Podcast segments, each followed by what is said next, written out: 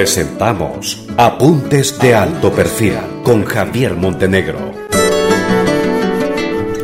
Dice Eclesiastés, todo tiene su tiempo y todo lo que se quiere debajo del cielo tiene su hora. Es decir, un ciclo termina y uno nuevo comienza. Para algunos es el inicio de una prueba, de una etapa, mientras que para otros es el final.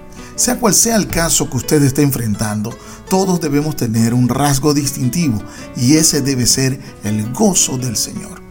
Para los que no entienden aún qué es el gozo del Señor, es la alegría del corazón que proviene de conocer a Dios, de permanecer en Cristo, de estar lleno del Espíritu Santo. A lo largo de la escritura vemos cómo es mencionado en forma poderosa lo vemos en Nehemías 8:10, donde dice, el gozo del Señor es nuestra fortaleza. Y es que el gozo del Señor es una marca que nos destaca como parte del reino de Dios. Los que forman parte del reino comparten el deleite del reino. Y además debemos saber que el gozo forma parte del Espíritu Santo también, de su fruto.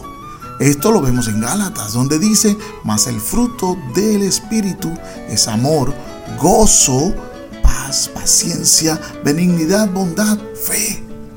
Esto sin olvidar el consejo que nos da Santiago inspirado por el Espíritu Santo al decir, hermanos míos, tengan por sumo gozo cuando se hallen en diversas pruebas.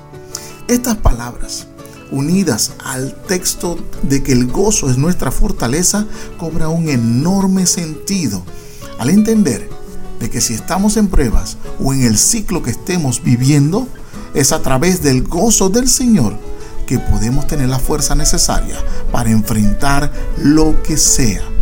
Mi consejo esta semana para ti es el siguiente. Sin importar la situación, la prueba, el ciclo que estés cerrando o iniciando, llénate del gozo del Señor, porque ahí tendrás la fortaleza necesaria para pasar la tormenta sin importar cuán dura sea. Soy Javier Montenegro y te recuerdo, mira lo invisible, cree en lo imposible y serás invencible. Hasta la próxima. Hemos presentado Apuntes de Alto Perfil con Javier Montenegro. Nos gustaría saber de ti. Síguenos en nuestras redes sociales, Javier Montenegro o Alto Perfil Media.